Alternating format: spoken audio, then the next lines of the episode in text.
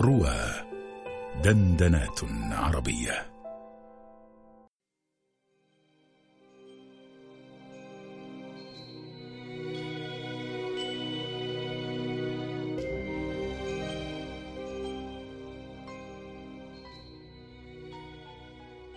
سيناريو صحفي. الأيام الأخيرة في حياة هيث لجر مقال لحسام فهمي. نشر على موقع إضاءات بصوت الراوي عبد الرحمن حنيش. ليل داخلي. المكان غرفة نوم في مدينة منهاتن. الزمان الحادي والعشرون من يونيو عام 2004 ضوء خافت صادر عن شاشة حاسوب شخصي.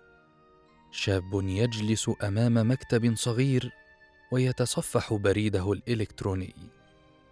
رسالة واردة من المخرج الأمريكي كريستوفر نولان. الرسالة تتحدث بشكل مختصر عن فيلم نولان الجديد باتمان بيجنز تتحدث الرسالة عن أن الفيلم بداية لمشروع عالم جديد مختلف عن عالم أفلام باتمان السابقة المستوحاة من سلسلة الكوميكس الشهيرة. يختتم نولان رسالته بأنه اختار قارئ هذه الرسالة لبطولة الفيلم ولأداء دور بروس وين الملياردير الذي يحاول إنقاذ مدينة غاثم من خلال بطل يرتدي زي وطواط. يغلق الشاب الرسالة يستند برأسه إلى الخلف يسكت لدقائق ويفكر يفكر أنه يحاول منذ سنين أن يخرج من الصورة النمطية للشاب الوسيم الذي يؤدي أدوارا رومانسية وكوميدية في أفلام صنعت لمجرد التسلية. يفكر أنه ربما لا يجب أن يشارك الآن في أحد أفلام الصيف صاحبة الميزانية الكبيرة والتي عادة ما تجتذب صغار المراهقين لما الايقاعات السينما. يخشى أن يتم حصره في تلك الأفلام التي تهتم بالتفجيرات والمطاردات ولا تهتم بالأداء التمثيلي. يعلم أن نولان مخرج طموح وربما سيفعل شيئا جديدا ولكنه لا يمكنه المخاطرة. يفكر أنه من الأفضل أن ينشغل بدوره في فيلم Brokeback Mountain مع المخرج التايواني أنغ لي. سيشعر بالأمان أكثر مع مخرج خبير مثله خصوصا أن قصة الفيلم التي تدور حول علاقة حب بين اثنين من رجال الكاوبوي قصة غير معتادة كهذه تنبئ بدور تمثيلي من الوزن الثقيل.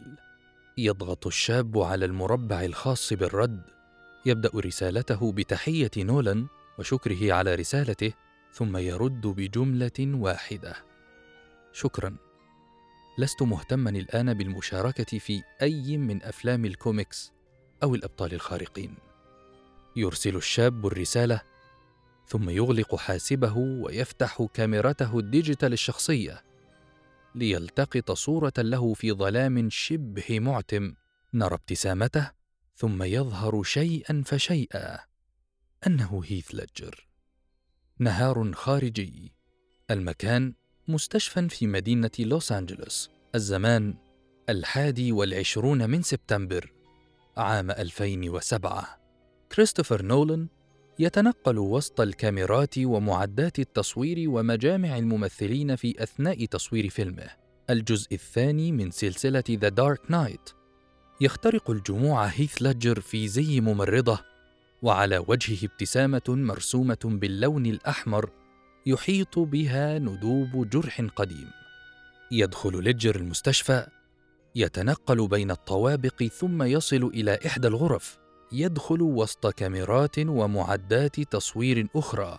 في أحد الجوانب يجلس الممثل الأمريكي أرون إيكهارت بصحبة مسؤولي المكياج الذين يضعون اللمسات النهائية على وجهه. جانب تعرض للحرق بالكامل. وجانب لا يزال يحمل ملامح رجل وسيم يؤدي دور هارفي دانت المدعي العام لمدينة غوثم يلقي إيكهارت نظرة على زميله بعد أن دخل الغرفة ولم يلقي التحية على أحد. يدور في الأرجاء يضحك ويتحدث مع الفراغ. يبدو أنه يرى الجوكر وليس ليدجر حتى قبل بداية التصوير. يستمر هذا الوضع الغريب لما يقارب الساعة. يتخللها دقائق قليلة يجلس فيها الجوكر ليطالع كتيبا يحمل غلافه اللونين الأحمر والأرجواني. يبدأ التصوير يصنع الرجلان مشهدا من أفضل مشاهد الفيلم حيث ينجح الجوكر في دفع الرجل الأفضل في غوثم وفارسها الأبيض للسقوط إلى حافة الجنون. ينتهي المشهد ويغادر ليجر مكان التصوير دون أن ينطق بكلمة. الجوكر كان فقط هو من يتحدث. في نهاية اليوم وبعد أن أبدل ملابسه خرج ليدجر من غرفته ومر بجوار إيكهارت ربت على كتفه ثم قال له جملة واحدة هذا هو التمثيل. ابتسم كل منهما للآخر. هذا هو التمثيل. ابتسم كل منهما للآخر ثم رحلا لم يعلم الممثلون ما يمكن أن يقوله أو يفعله ليدجر خلال مشاهدهم. كتب جوناثان وكريستوفر نولان السيناريو والحوار بالطبع لكن كريستوفر ترك لليدجر حرية الحركة داخل الحكاية. كان يفاجئ زملائه في كل مشهد.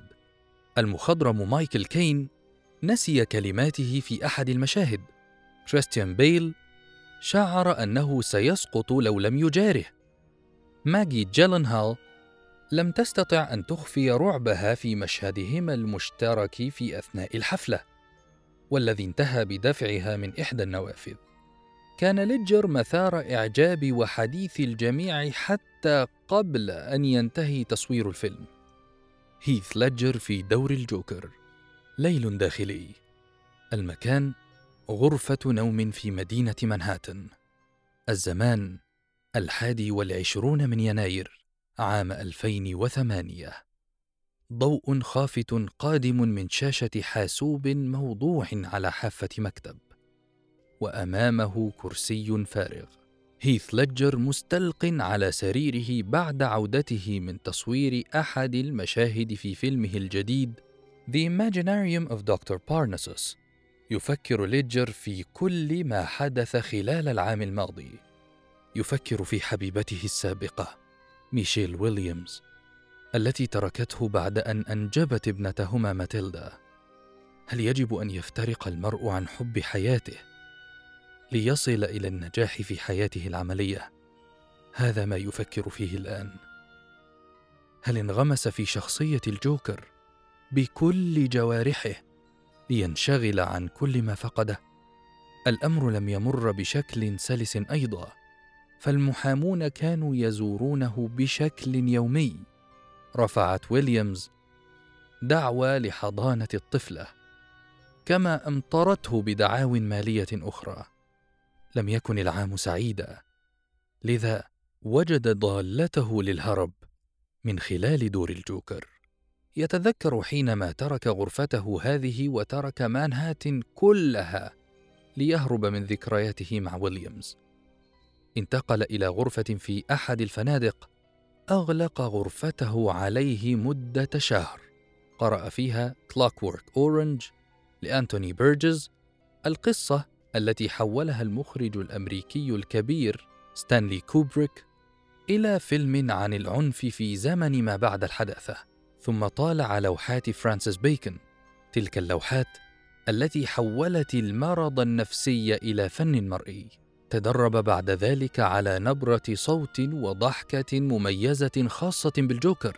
سجل صوته مئات المرات على مسجله الشخصي الصغير. قرأ عن المهرجين وتاريخ ظهورهم. ثم راجع قصص باتمان المصورة والأفلام المستوحاة عنها. شاهد جاك نيكلسون. وهو يؤدي دور الجوكر وأدرك أنه لن يمس هذا الدور لأن نيكلسون أداه كما يمكن أن يتخيله محب القصص المصورة. أما هو ونولان فيصنعان عالما مختلفا تماما وجوكر لم يعرفه محب القصص المصورة من قبل.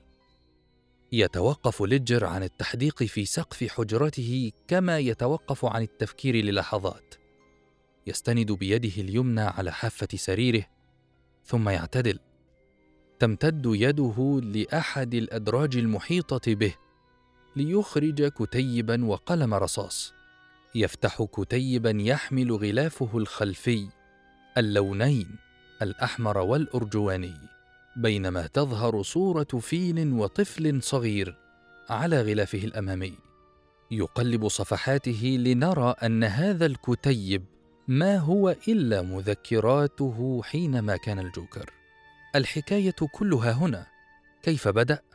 ومن هو؟ وكيف حصل على هذه الندوب؟ كتب ليدجر مذكرات مكتملة وكأن الجوكر تلبسه. يقلب ليدجر الصفحات لنرى صورا للجوكر في إحدى القصص المصورة ثم صورة من فيلم Clockwork Orange في صفحة تالية نرى حوارا متخيلا لمشهد المستشفى الذي أداه في الفيلم.